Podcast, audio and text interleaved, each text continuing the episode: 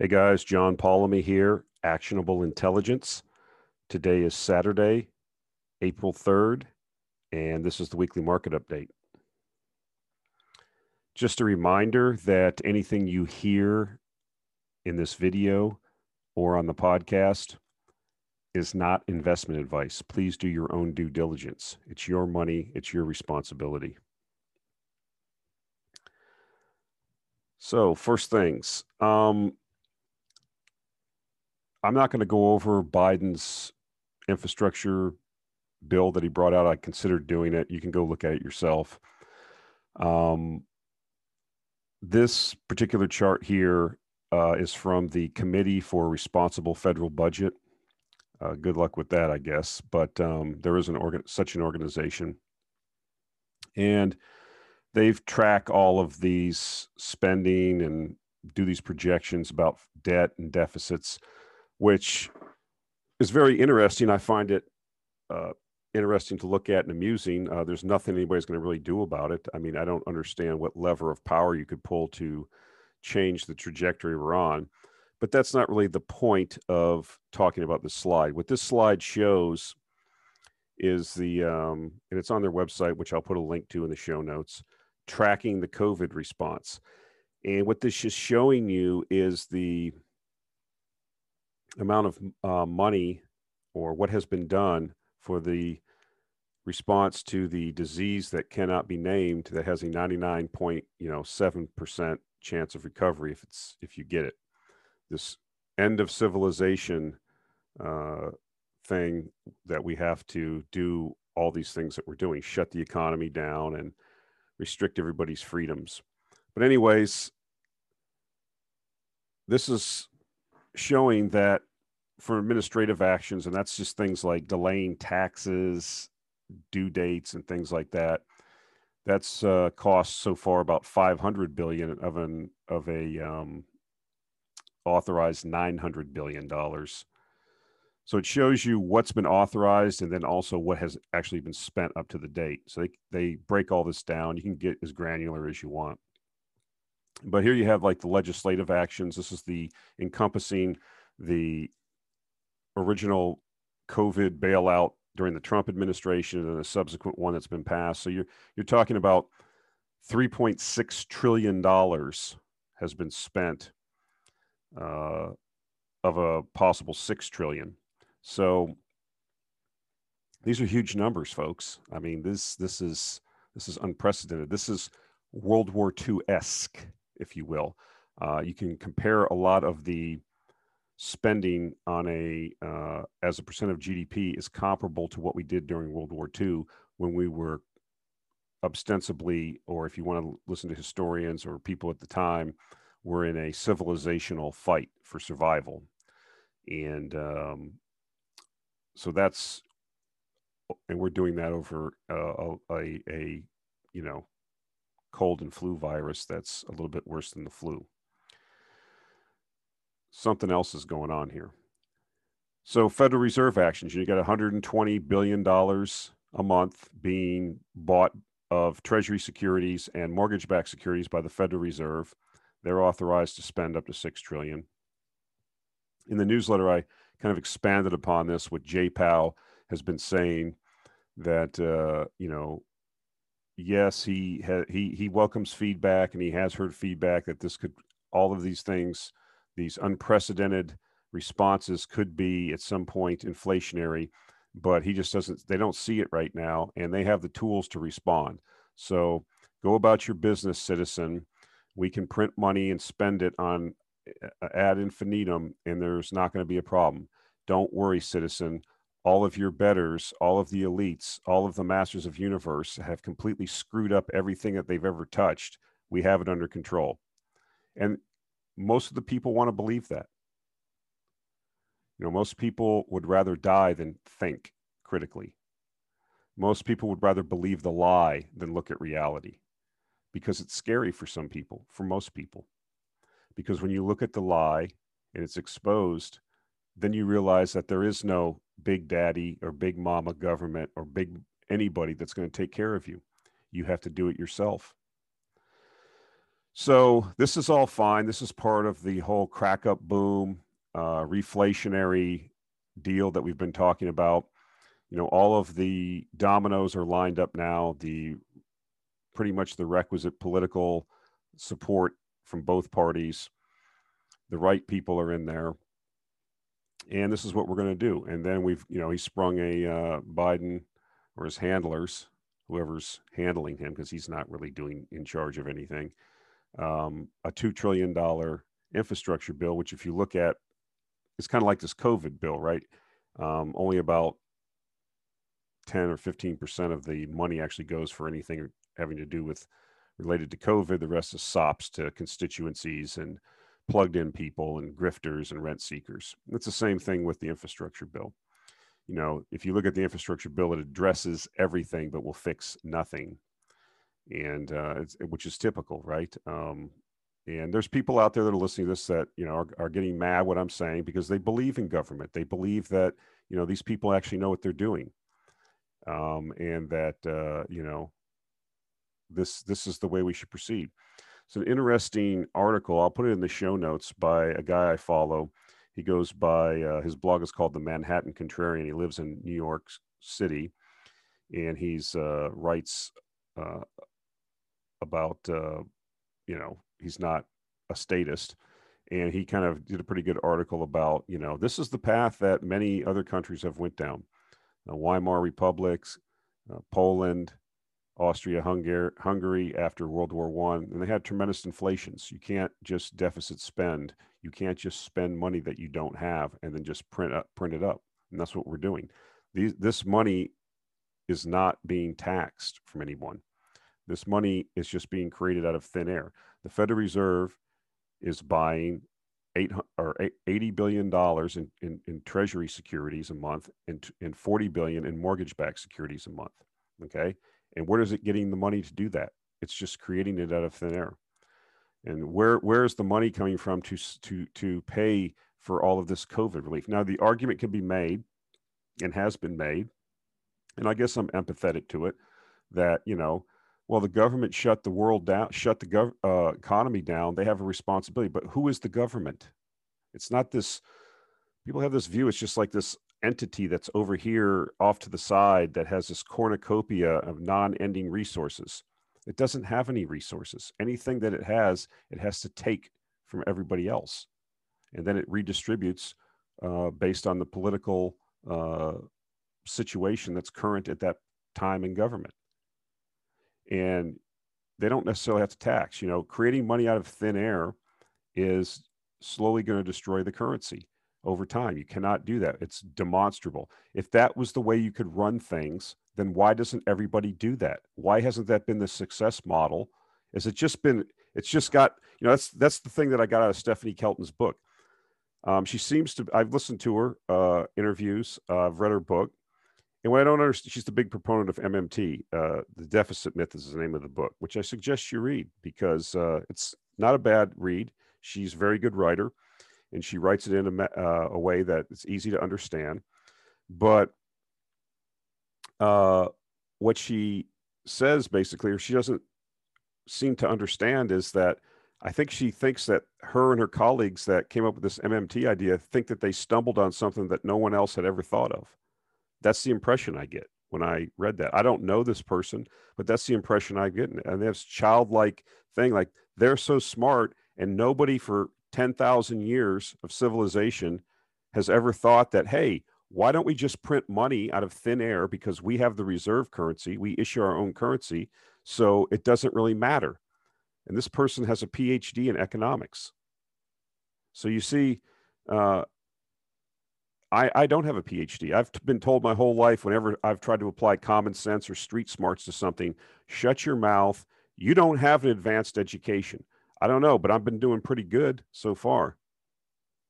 And every, like I said earlier in this discussion, everything that these people have touched turns to crap. Everything. They've mucked up everything.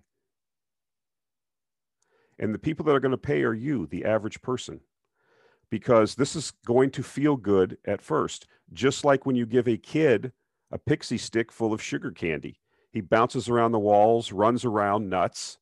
Okay. And then what inevitably happens when the sugar wears off, he collapses on the couch or in his bed and he's asleep. And you're grateful because the nuttiness has stopped.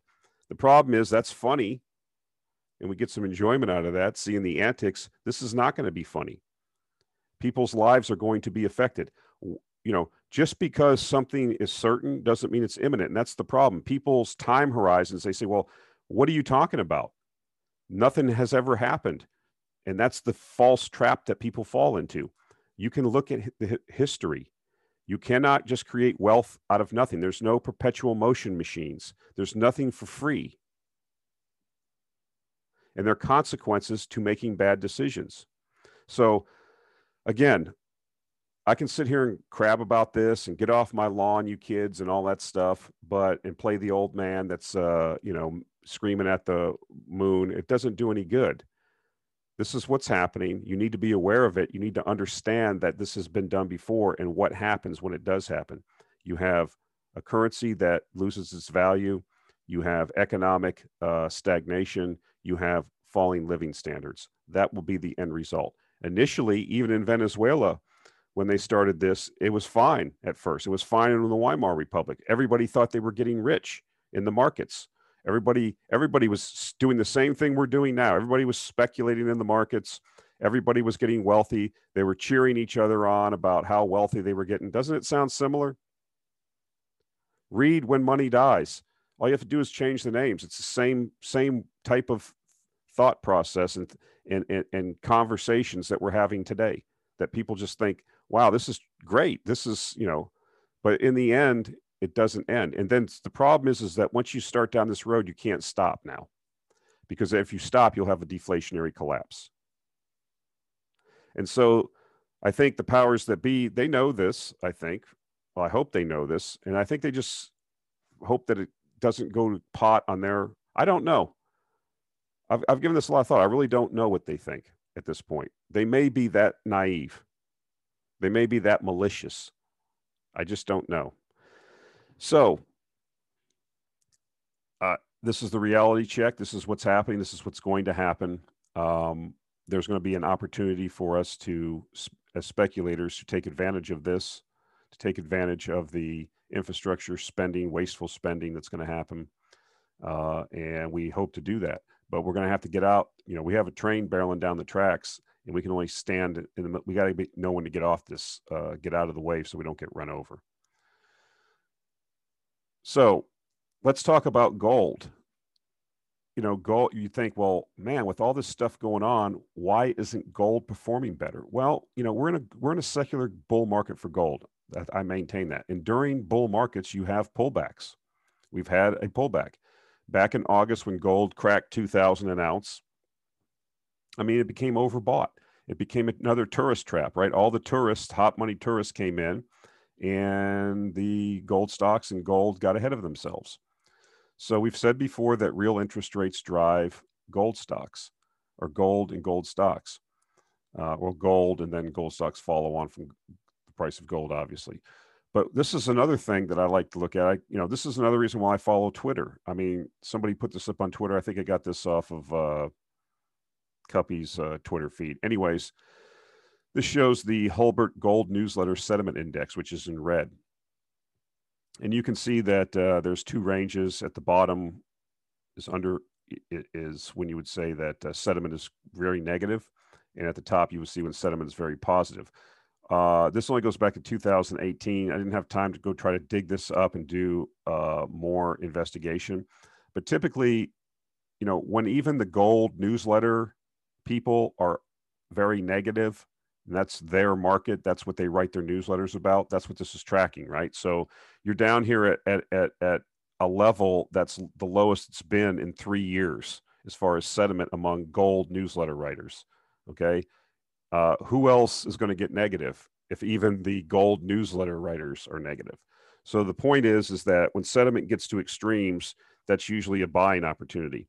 I didn't have the, I didn't, didn't put the chart up, but there was another part to this chart that showed what happens in the subsequent three, six month and year timeframes when you get to these levels of negative sediment, and you usually have a positive uh, increase in gold and gold stocks. So um, I don't know what the gold bull market's over. My, my I'm maintaining this, you know, uh, interest rates move faster than the reported statistics on inflation. As we've talked about before, real interest rates are the difference between the ten-year treasury and the C P I. C P I is manipulated anyways, but we'll use C P I.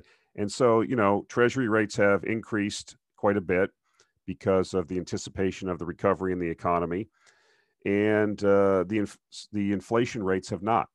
They only come out once a month and they're lagging indicators. So I think it'll take some time for the inflation to indicators to catch up. And when they do, I think rates will then uh, move back, start moving more negative again. I think they're still basically negative, but they've become less negative. So direction of the rate of change is important in addition to the actual interest rate, real rate. So this is just something to look at. I wouldn't base my whole trading on it, but if you have become, you know, it's not fun watching things grind lower. Uh, you're like, well, you know, I'm going to move on to the next thing. But what is, nothing's really changed that are fundamental, the fundamentals around gold, right? I just went over the tremendous amount of government spending, the debt, the necessity for the, you know, whole world basically, or most of the world's trapped in this debt bubble that they have, you know, no way of getting out of except for, you know, inflating the debt away. That's been the historical narrative, whether you want to look Any, anywhere throughout history, it does, it repeats. When governments become in, too indebted, they inflate their, they inflate the debt away. So um, if you look in the context of the short term, then you would be depressed about the gold price.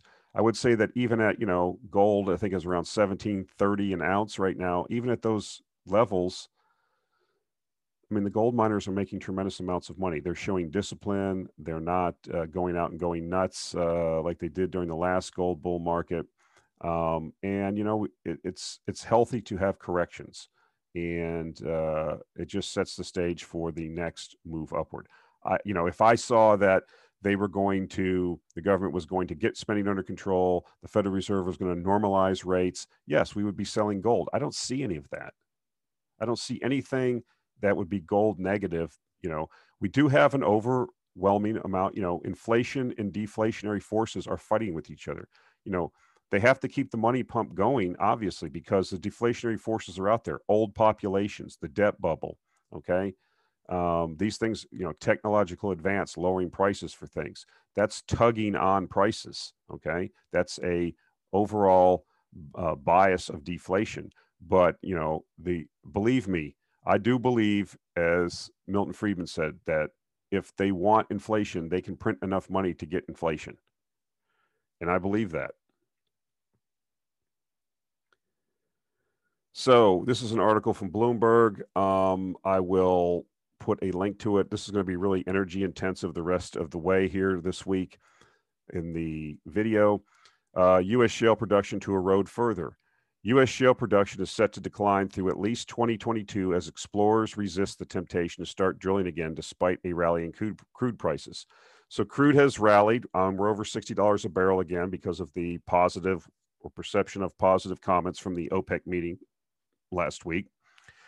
And um, I have a view that oil prices are going a lot higher and um, over the next couple of years. And I think that we could see seventy-five, eighty dollars a barrel at the end of this year. And will shale respond? We'll have to see. That's a question we have to ask. Currently, they are saying what, you know, we've seen rigs uh, increase, but not sufficient enough to turn around the decline. You know, if oil goes to eighty, a hundred dollars a barrel, uh, we'll see what happens. We'll have to reassess. But right now, they are pretty much staying true to their staying within cash flows, paying down debt, and doing things of this nature. Article goes on to say, as most drillers continue to focus on paying down debt and returning capital to shareholders instead of pursuing growth, production in the five major U S oil shale plays may shrink another four hundred eighty-five thousand barrels a day by the end of this year, finishing December with a seven point one million barrels a day. The five major U S shale plays, the Permian, Eagle Ford, Bakken, Niobra, and Anadarko, produced a combined seven point two million barrels a day in the first quarter of this year, about sixty-eight percent of U S total U S oil output. A year ago, those plays produced a collective eight point nine million barrels. So we're already down one point seven million barrels in the shale plays. And this analysis is saying that by year end, we could be down another half million barrels. Uh, in the context of a rising demand and OPEC um, discipline, to me, that's going to lead to higher oil prices. And uh, well, like I said, we'll have to reassess this. We'll have to see if, you know, I've, I've been an advocate, and I've said this many times, guys, watch what people do, not what they say. Right now, they're saying and doing that they're not going to expand production. We'll see if that changes. The, the, we'll see if the money's there to finance it. We'll see if people want to go through a third iteration of spending money on uh, drilling oil wells that don't produce any cash flow. That may be possible. I don't think it is, but we'll see. Okay, this is something I've been talking about, and this is happening a lot faster, I think, than most people anticipated. This is another reason why I'm extremely bullish on oil prices. Uh, they had a U S aviation summit last week. Uh, the United Airlines C E O says domestic leisure travel demand has almost entirely recovered. Quote, business demand is still down over eighty percent. And of course, international borders, particularly long haul, are still closed. So those are huge chunks of our business that are still almost at zero, but it's really nice to see that recovery. Alaska, Alaska Airlines C E O was similarly, optim, similarly optimistic, noting that the airline would earn positive cash flow for the month. United is flying more than one hundred percent of its two thousand nineteen capacity to Mexico, the Caribbean, and Central America and South America, where some countries have reopened to Americans. Um, Look, the vaccinations, the whole thesis that we had, whether I'm not going to get into vaccinations, whether you believe in them or not, uh, people are getting vaccinated, they're booking travel, they've been told they're going to be able to travel. That's the carrot, okay, that they've been, that's been put out there. Um, we'll see if, uh, you know, what we're still seeing plunging um, cases, everything's going in the right direction. And, you know, there are pockets around the world, no doubt. Brazil's having a hard time. And, uh, but, uh, we'll see. This is happening a lot faster, I think, than people anticipated. And, um, like you says, you're already over a hundred percent of their two thousand nineteen capacity to the Caribbean and Mexico. You've seen pictures on Twitter, I'm sure, of the crowded airports and people packed in in Cancun and these places. Okay. So it's happening. It's going to continue to happen. I don't see anything unless we have this big surge backwards. I, I just don't see that. Okay. Um, but we'll see. Um, so far, the wind is at our back on this, and I think this is happening a lot faster than most people thought.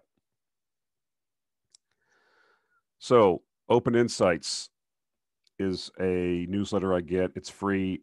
I'm going to put a link to their Seeking Alpha article, but they have a very good article where they are talking about all of these things. Like I said, guys, you got to follow smart people. There's so many smart people out there. Um, This article is really great if you uh, are bullish on oil, if you want to understand why you should get bullish on oil. But uh, they make the call or the questions asked, is there going to be an energy crisis in eleven months? Or I think the name of the article is eleven months to an energy crisis. But anyways, uh, basically the high points, energy prices and equities continue to consolidate as ref as reflation trade and investor interest drove prices ahead of fundamentals. Yes, that's we're seeing that also. Uh, we had this big move higher in oil prices, oil stocks prices, but uh, they're consolidating. But uh, I think with the oil price moving higher later into the year, we're just in spring now. Spring's starting to happen. We get into the summer tra travel season. I believe oil demand's going to explode. Uh, oil demand continues to recover globally despite increased COVID cases in Europe. Anticipate OPEC plus Russia to hold firm on its production cut this week and energy prices slash equities to further consolidate and then climb higher into the summer. In fact, that's exactly what happened at the OPEC meeting. Uh, positive comments came out. Yes, they're going to increase production slightly, but they are not going to flood the market. That's, you know, what people wanted to hear. So uh, if we get a demand pickup and we, I just, you know, went over the fact that travel is coming back, positive comments. We haven't even got into the summer travel season. People are going to be driving all over the U S Forget about it. I mean, it's going to happen. People want to get out of their houses. Uh, it's going to be, I think it's going to be a record uh, travel season, in, in, at least in the U S The This article goes back and rehashes some of the things that they said before, previous in the year, and the same, and why they feel there's going to be an energy crisis sooner rather than later. Uh, and oil prices could conceivably go over one hundred dollars a barrel. Uh, I'm not sure I agree one hundred percent on the timeline, but I do think, you know, eighteen months, two to three years out, we are going to be over one hundred dollars a barrel. That's not even in question in my mind, just because of the underinvestment. They go into that in the article. Okay, here, here's a chart that's in the article. It's also been going around Twitter. If you don't follow Eric Nuttall at Nine Point Partners on Twitter, you're stupid. I mean, this guy does, this is what he does all day. Uh, he's a Canadian energy fund manager, uh, smart guy, and uh, he puts all kinds of great charts like this up. So here's the year over year global crude sur surplus onshore plus floating. So you'll note it goes by weeks, right? So here's week one, you know, like January first of last year. And then, you know, COVID started becoming into the news and becoming a problem in late February, early March. And that's when they started turning off the economy. And that's when the surpluses started increasing. Uh, ever since about July of this year, uh, we've seen, because of the constraints, because of the shutdowns of uh, production, because of the pullback in investment, the drilling collapse in the U S, you've basically seen, and what's happening uh, with OPEC uh, being disciplined, the surplus has shrunk. We're almost back down to normal levels, okay? And uh, this is this is why oil prices have are trading above sixty dollars a barrel. Uh, so basically, global inventory has fallen by three hundred forty-seven million barrels, seventy-eight percent in twenty-six weeks. That's one point nine million barrels a day, year-over-year tightness. So um, that's about what the shales have compressed also. So Uh, increased demand running into constrained supply means higher prices. Uh, expect more of that. Follow Eric Nuttall on Twitter. Very smart guy. Follow Contrarian eight eight eight on Twitter. Twitter. You, these are smart people. Follow, you know, the, start that cultivating this group of smart analyst type people that know what they're talking about. So I don't want to get too far into this because it starts veering into political and personal opinions, but I just want to put this out. This was uh, another uh, thing I cribbed off Twitter. It's from a newsletter or a, a report that somebody wrote. Al Alex Barrow, I think is the guy's name, but I got this from uh, Contrarian eight eight eight's Twitter feed. And it goes talking about Vaclav Smil's uh predict, you know, this is what I get into, looking at energy consumption by developed countries, the United States, Europe, Japan, South Korea, places like this. Then looking at these large populations in places like China, India, Indonesia, okay, all these places that are developing, Africa, okay. And when you start applying, you know, as people start moving from the poor classes, going through their S curves, becoming wealthier as their countries uh, urbanize and industrialize, that has to be facilitated by energy. Energy underpins everything. Energy is an input component into everything, okay? Whether it's oil, coal, nuclear, electricity, renewables, whatever, some kind of input has to go into everything, energy input, okay? That's just the bottom line. Growing crops, right? Requires machinery, but it also requires inputs from the sun itself, okay? So this is forgotten by most people. People have this home country bias, this looking at themselves or just their own little world, and they don't extrapolate. They're not good at doing that. And so when I'm, the point I'm making is, is that if you think that demand's going down, you're nuts. And that's really the goal that they're talking about in the in the Great Reset and this new world order. You know, um, they're talking about as part of their plans to get to a twenty fifty carbon neutral, whatever whatever that means. We've already went over that. We don't even know what that means. Um, that you have to re reduce energy consumption. Well, how's that going to happen as these people around the world? It doesn't mean re reducing. You know, everybody says that we have to reduce energy consumption. We have to become more efficient. Well, move out of your twenty-eight hundred foot square foot house in the suburbs. We can we can do that. We'll level everything and we'll go Soviet style. We'll go to Soviet block apartments. Everybody will get a certain allotment of square meters and you'll all ride public transportation. Hell no, no one wants to do that. So you, but the rest of the world's supposed to do that? I mean, the cognitive dissonance among most people is, well, I find it amusing at this point, but it's tradable, it's actionable. Let's look what Vaclav Smil says. With less than a sixth of all humanity enjoying the benefits of the high energy civilization, you know, the one we live in, the one that most of you guys are that are listening to, that we live in and enjoy, that you like, the conveniences, a third of it, let's go back. With less than a sixth of all humanity enjoying the benefits of a high-energy civilization, a third of it is now engaged in a frantic race to join that minority.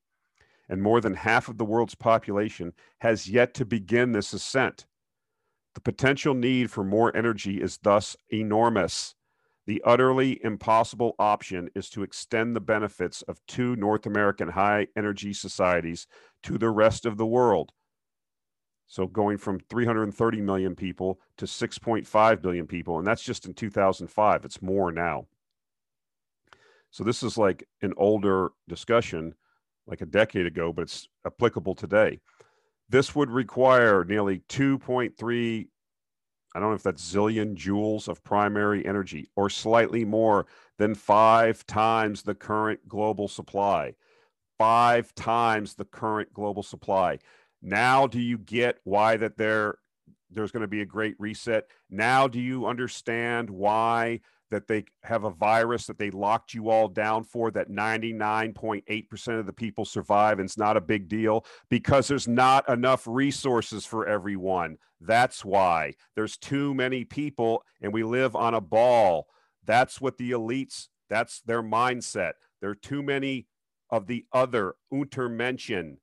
Okay, under people, under men, okay, the great unwashed that are consuming resources. There's not going to be enough for us, the great world uh, beaters, the, the masters of the universe, okay? It sounds dystopian. It sounds like a cheap movie, a spy movie, uh, Goldfinger or something, but that's what it is. You know, back when I was younger, I didn't believe in conspiracy theories. You know, I I I, I was I was open-minded. I, I I felt most people were good-intentioned. Well, I'm that's wrong. They're not. And people all throughout history, if you read history, have done nothing. People of wealth and power have always conspired to gain more wealth and power and to make sure that their position of wealth and power is not challenged. Now, do you start to see what this is all about? It has nothing to do with a virus. They've proved they can lock you down for a virus that ninety-nine point eight percent or seven percent of the people survive. Now they can lock you down for the next crisis, climate change, right? That's how we reduce consumption. We tell you that the earth's going to burn up, and you've already demonstrated that you'll sit in your house. See how it works? Maybe I'm wrong. Maybe I'm not. We'll see. But we're not going to be able to increase the energy production in the world five times. It's not possible. The resources don't exist. So Lynn Good, the C E O of Duke Energy, knows this. This is what she said. The company has set a goal of net zero carbon emissions by twenty fifty.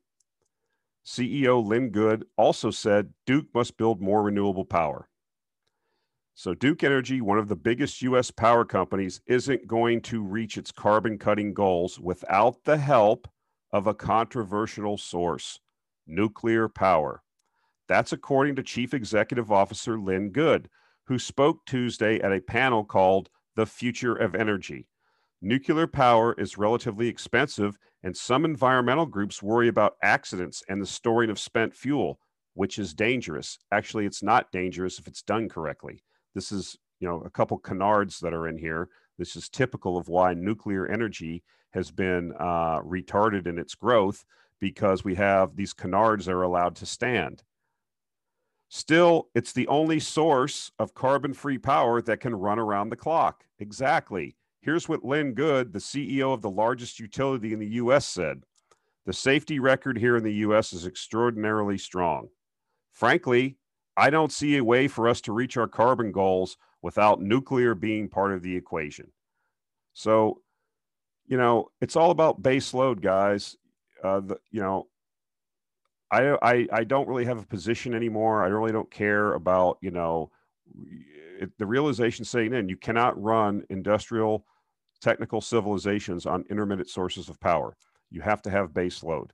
And nuclear, if you want to do that without burning coal, without burning natural gas, you're going to have to have this extremely large nuclear buildout. And I believe that's going to happen. The Biden administration's on top of it.